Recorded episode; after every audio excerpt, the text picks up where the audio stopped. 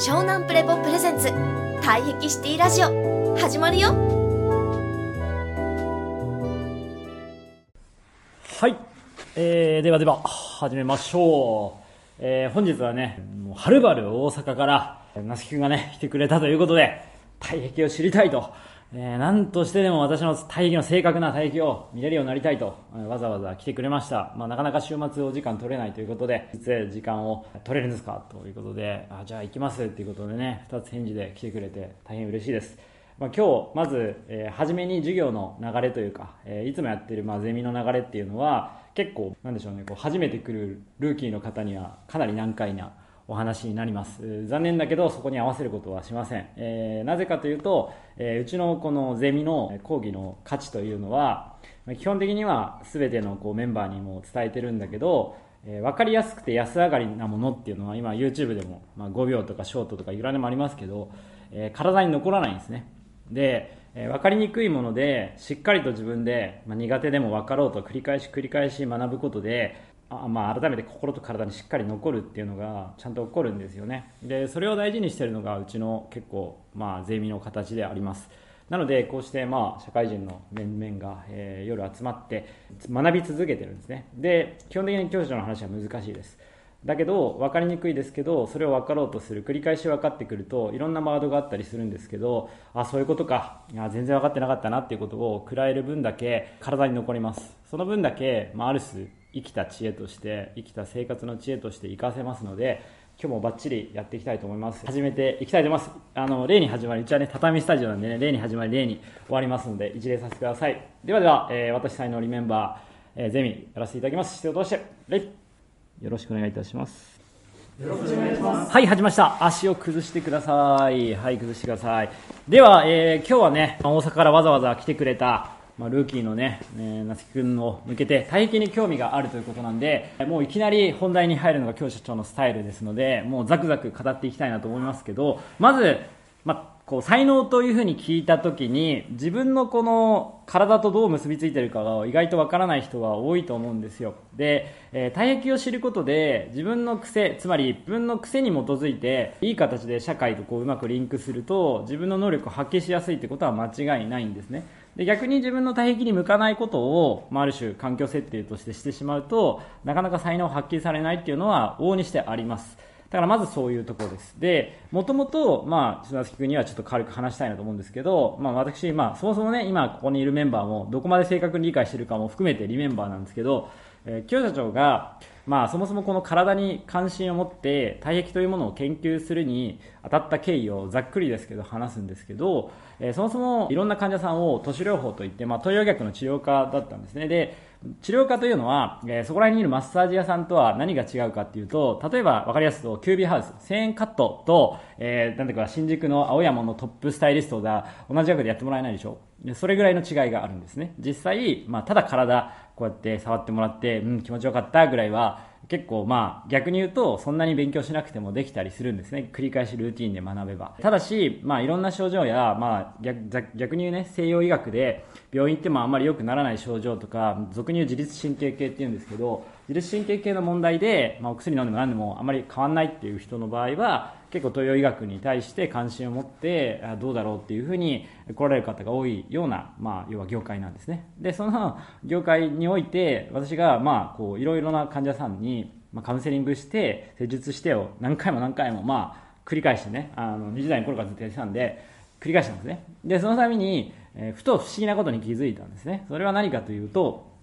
えーどうやらその一人一人のこの、まあ、治したいと言っている症状といったものは、えーそれぞれの体のこう使い方の癖によって出てるんじゃないかということが、まあ、見えてきたんですね。でその体の癖というのが実は考え方の癖物の見方の癖ともダイレクトにつながってるなっていうのをなぜこう、まあ、ある種経験則としても体感としても、まあ、知恵としても理解しきったかというと定期的に患者さんを見るっていうお仕事なので、えーシーズンごとにその人のこの、まあ、こうある種パターンっていうのが見えていくんですね。で繰り返し繰り返し、まあ、なんでしょうバイオリズムっていうリズムがあるんですけどそのリズムがなんかこれあるなって思った時にその傾向自体をまあ、結構まとめ上げて、えー、こういうふうな傾向があるよってものをそもそも示した方が野口生態と言われる、えー、生態双方という、まあ、その創始者の方だったんですね。でその方が、まあ、ふむふむあそういうことかっていうのをね私の中で結構こう理解が深まった瞬間があってただそこからもう一つ問題が起きてそれ何かというとまあ、こう施術したり、まあ、俗に言う整体って整体ってただマッサージするんじゃなくて要は体の重心のバランスその人が例えばこう、まあ、治療院に来る前よりも来た後の方が体が使いやすい状態に体の交通整理をしてあげるみたいな感じのものなんですね。で体の交通整理をしてあげるということをしてあげた時にまあ、本人はその状態がこういい状態として体感できるし、えー、確実に良くなってる感覚があるんだけど突如としてその交通整理が機能しないことがたびたび起こったんですね。でこれ何なんだろうっていうのをでしかもそれが共通点があるなってことに気づいたんですね。でそれが何を隠そうこの経済の問題というのがはっきりしたんです。つまり実はつまり体の、まあ、基本的にカウンセリングをするわけですよね。あ先生膝が痛いんですとか腰が痛いんですよねとかってあ首が痛くてとか、まあ、何でもいいんですけどとにかくなんかもうだるいとかあやっぱりこう体がこわばってきちゃって腰が痛くなりますとか何でもいいんですけどそれは基本的に体の部位の症状としては言ってくるんですけどどうやらそうじゃなくてその人の人生そのもの、まあ、私は生き方働き方稼ぎ方って言ってるんですけどそもそもその人の生活スタイルそのものがダイレクトに体の声として返ってきてるんじゃないかっていうのを読み取るようになったんですね。でそうすると、えー、体の形としては交通整理されるんだけどまたその交通整理した道路で走る、まあ、体の扱い方心の扱い方ですね。運転が雑なのでガードレールボコボコにして帰ってくるみたいなことが何回もあったんですよね。そうした時にあこれ無理だなと。つまり道路を整理するだけじゃ限界があるなと。そもそも体の扱い方っていうのは心の扱い方とリンクしているしそもそも社会の関わり方関係性の関わり方とももうダイレクトにリンクしてるなっていうところを、私はこう見定めたんですね。その時に結構自分のこうある種技術としてのねあのまあ、手を使って相手を元気にさせるっていうことのある種限界性をまあ悟ったというかあただただ自分の、まあ、要はテクニックを誇ってどうだってやっても根本的にもっと深いところつまり実際手で触れられるところじゃなくて手で触れられないところが一番その人の問題の核心だったってことがおいおい分かってくるんですよ経験を積んで。でもちろんだからといって全部こう都市療法が意味がないわけじゃないし手当てすることは価値はずっとあるんですけどでも実はそれはさらに裏返りがあってどうやら自分のこの触れ方そもそも自分が同じ技術だと思っていても例えば、えー、技っていろいろあるんですよ。で技でもある人がやるとめちゃくちゃ効くんだけど同じ技やってもこの人がやると効かないってことがめちゃめちゃあるんですよ。でこれもよくよく見てくると体壁の相性とかもずくに言う気学って言ってね、まあ、要は気の相性だったりする。ねその人の、まあ、体壁体の癖が持ってる、まあ、俗に言うスピリチュアルでオーラとか言われますね。オーラみたいなものが結構一致してくるとすごく通るんだけど全然合わないと本人としてはバリバリ決めたぞこの技みたいな感じでやりきってマウントしてくるんですけど全然結果出ないことよくあるんですよね。そんな先輩もいっぱい見てきたし自分も何回かあったんですよ。ああ違うなと思って。その時に、まあ、まさに今言ったように実際手で触れる以上にもっとまあ俗に潜在意識っていうものなんですけどもっと潜在意識に触れられるところまでいかないと本当の意味で健康って、まあ、手に入んないんだなと。元気にならないんだなってことをしみじみ痛感したんですね。でその時にあじゃあもともと体だけを治そうと思っても体って治らないんだってことをもうすごく学ばされたんですね。でその上での今、まあ、このスキルが、まあ、大壁に興味持ってくれてあすごいなって言って、まあ、来てくれたと思うんですわざわざ大阪からねちゃんとリスクを背負って来てくれてるので、まあ、いろんなコンテンツ見てくれてあここなら行きたいと思ってくれたと思うんですね。でもそれは、まあ、画面言いだけど、まあ、大正解で私がまあ、唱えてる体液とかの考え方っていうのはただ体だけがどうこうとかでもないしただふわふわしたスピリチュアルな心だけとかそういう話ではなくてまさに心と体は一つだし社会も一つだしお金のこととか仕事のこととか、まあ、今今日の私才能自分の才能とか何なんだろう才能あるのかなとかまた、まあ、親の問題とかねあなんでこの親に生まれたんだろうとか、まあ、誰しも一度は悩んだりまあ、本当これどうなんだろうっていうふうに思ったことに対してちゃんと答えられる。それを答えるのがある種本物の治療家だなっていうふうに思ったところが20代前半ぐらいだったんですよ私は実は。で、その時から、ま、10年以上勉強しないと多分無理だなと思ったんですね。それまで私結構、まあ、高学心高い、まあ、要は、俗に言う、こう、アカデミックなね、あの、教育は嫌だったので、高校を辞めたんですけど、自分で頑張って、こう、大研取って、この、視圧のね、国家資格取ってやったんですけど、でもまあ、基本的にはすごい好きなんですよ、学ぶことがね。でもそれは、